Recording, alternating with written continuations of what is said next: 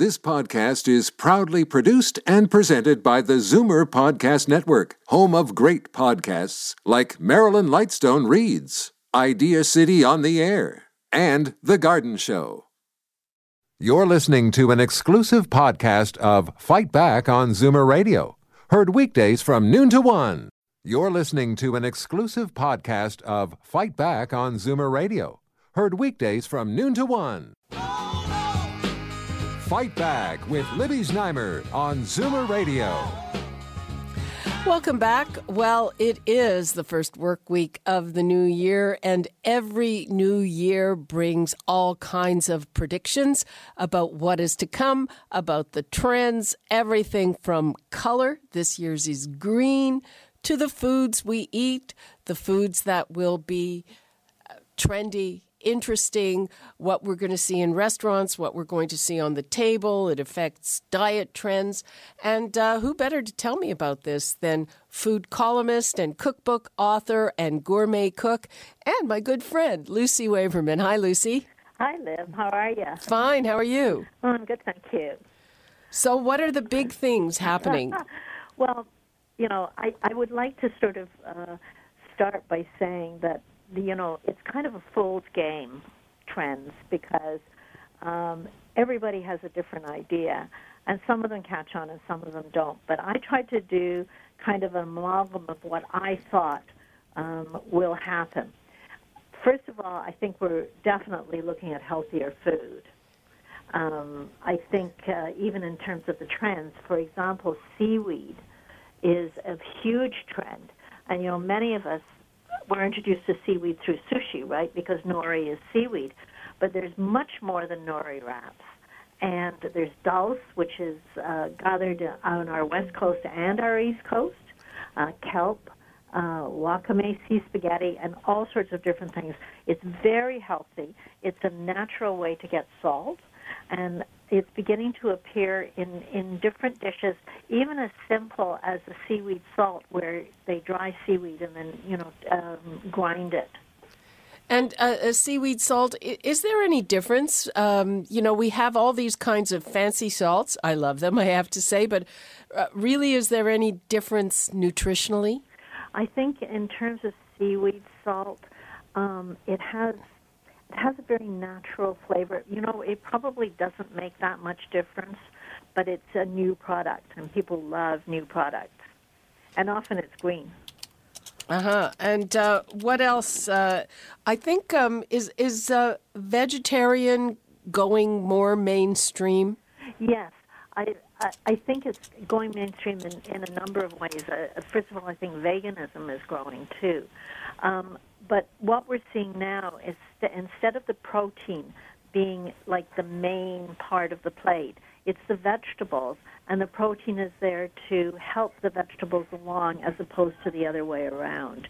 Um, I've seen it in a lot of restaurants, particularly um, on the West Coast, where you, let's say you order a steak, and you get a four-ounce piece of steak, and you get about six different vegetables, which have been stir-fried together and sort of smother the steak with the sauce as well. And you don't realize that you're eating a lot less meat. So, of course, it is healthier. Mm-hmm. Uh, I would realize. I wouldn't be very happy, I have to be honest. Well, you don't notice because you're eating so many vegetables and they're very filling. And, of course, they're beautifully done when they're done by really good chefs. I mean, another way um, that vegetables are appearing is we're all trying to avoid food waste, right? Um, and what we're looking at is kind of an alter- alternative leafy green, if you like, like beet greens, turnip greens, mustard greens, celery leaves, carrot tops. And people are using them, chefs in particular, and instead of tossing them into the compost, they're used in pestos, in stir-fries, salads, Um, anywhere that you use a traditional green. It, it's in, it's interesting. You know, a few years ago with, with animals, we saw the, what do they called it, stem to snout, about using every bit yeah. of the animal. And now uh, it seems that some people are taking the same approach with vegetables. That's right. They're calling it root to stem. Root to stem. And I have even seen things, and this this cracked me up, I, ha- I have to be honest, uh, about the emergence of vegetable butchers. Oh, uh, yes. Well, I, you know, in in the first time I ever saw that was in Italy, in New York, and what they had is a wonderful vegetarian a vegetable section that looked stunning. And you went to the vegetable butcher, and the vegetable butcher said, "Now, how would you like your your greens cut?" And so you'd say, "Oh, I want them in dice or whatever." They'd do all the cutting for you, not charge you anything, give them to you.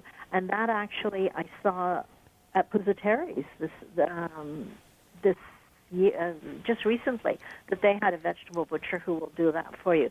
But it's take, been taken one step further now, and there's these like vegetarian butcher shops, and so they're making. It's not my a, favorite thing. A vegetarian but- butcher shops, of course. Once they're once they're cut, you know they're going to go off quicker. But well, they're making things like, um, you know, they're making like a a mustard, uh, you know, a mustard stalk, uh, not mustard. I'm sorry, mushroom stalks. Um, or they're they're making things which I don't actually really like that much, but which look like like they'll make carrot hot dogs so that they look like hot dogs. Um, or they'll make um, a fake kind of bacon, which I actually tasted, and it does taste like bacon. Oh my God! But with what? With vegetable, a vegetable? Yeah. Wow. And so the, the these vegetarian butcher shops are changing the way that people look at vegetables. But what I don't love about it is that really they're kind of mocking, if you like, um, what real food is. I would rather that they made different kinds of things. Well, it, yeah, I, I, I get that. Now, in terms of uh, you're talking about getting your vegetables cut for you, it, one of the things it, that's been getting big over the last few years is that rather than getting uh, prepared food for takeout for people who are busy, they're getting deliveries of, of yeah. all the ingredients they need, including spices measured out and your cucumbers chopped up, uh, so that they can just put it together themselves. That's right. They're called meal kits. Um, and I think that... Are they... How expensive are they? That, well, that's the issue with them. They're expensive. I mean, they have to be because somebody's doing all this work for you. Um, so um, I was talking to a couple of, of um, young women, probably early thirties, and they were saying that they used the meal kits all the time. They were married. But they said that once um, they had children that they wouldn't be using them anymore. They were way too expensive. So I think it's kind of a millennial thing. Um, a lot of these meal kits. Um, some, um, it's not been as big a trend, I don't think, as people thought it would be. There's also been these uh, companies that will make a meal for you and deliver it or deliver pieces of the meal, and I think that it's been difficult for them. Yeah. Um, I mean, there are some very successful takeout places. I mean, frankly, I know a lot of people uh, who are, you know, well off. They just don't cook. That's right. That's it's right. one of, and I read somewhere that they're going to be seeing more meals made from scratch. Do you have any sense of that? Yes, I, I do have a sense of that. And the sense of it is that people are really feeling the need to cook healthily um, and give healthy food to their families, really, and to be able to control what they eat. For example, if you're if, if you're if you're not going to eat carbs. I, and I don't mean gluten-free, I just mean not eating carbs, um, then you can control the food that you're eating much better if you cook it from scratch. Um, it, there's also a whole homesteading kind of thing happening. twenty sixteen was kind of an awful year, right?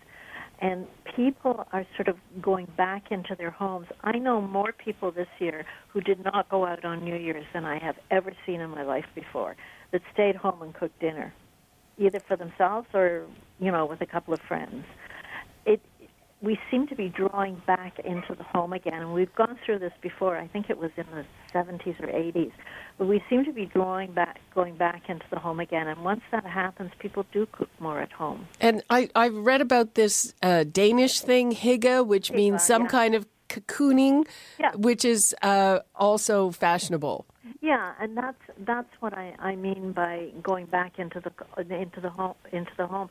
I remember years ago there was a, a writer who wrote about was her name Faith Popcorn, I think? Yeah, well, and, she always writes about what's coming. Yeah, and she wrote about cocooning. That must have been in sort of maybe the eighties. I can't Yeah, I think it was, was the eighties. Yeah, and, and, you know, everybody was going back into their home because things were so awful. And I think that's what's happening again is, you know, it, it's been a bad year. There's so much unrest in the world. Uh, people are worried, and so they're sort of uh, turning inward as opposed to going outward. And I think it's a great thing because I think that there's nothing healthier or better than cooking at home. Okay. I mean, I like it myself, right? I, I like it too, but not everyone does. There, there's one. There is one more trend that, that is kind of interesting. I mean, it started with ketchup, right? And then it went to sriracha and there's hot sauces. And now cooks are looking for other kinds of hot sauces uh, to spice up their food. And as you know, like in Asia and Africa and places like that, they've always had local hot sauces. And these ones are now beginning uh, to become very popular. And it's here in North America, sambal, you know, Indonesian sambal. Oh, yeah, I, I've been using that for years. Yeah, yeah. Well, you're unusual because people are now just turning to it. Harissa, another one that has been... Another one I've been using for years. But it's become very popular now. These are becoming just as popular as sriracha because they're different kinds of heats, right? Um, and gochujang from uh, from Korea. Aha, uh-huh. I have not used that. Yeah, well, that's, again, very trendy now. Um, the, the heats in all three of these, if you were just to taste them straight, the heats are totally different from sriracha. So you can you can now... Lucy, sorry to interrupt. We've got to go. Oh, my God. I, you know me. I can just keep talking. Okay. Well, lovely to talk to you. Loved, lovely to talk to you, and uh, thank you very much. I'm sure we'll talk again soon. Okay, Libby. Bye-bye. Bye-bye. You're listening to an exclusive podcast of Fight Back on Zoomer Radio. Heard weekdays from noon to one. You're listening to an exclusive podcast of Fight Back on Zoomer Radio. Heard weekdays from noon to one. You're listening to an exclusive podcast of Fight Back on Zoomer Radio. Heard weekdays from noon to one. This podcast is proudly produced and presented by the Zoomer Podcast Network, home of great podcasts like Marilyn Lightstone Reads, Idea City on the Air, and The Garden Show.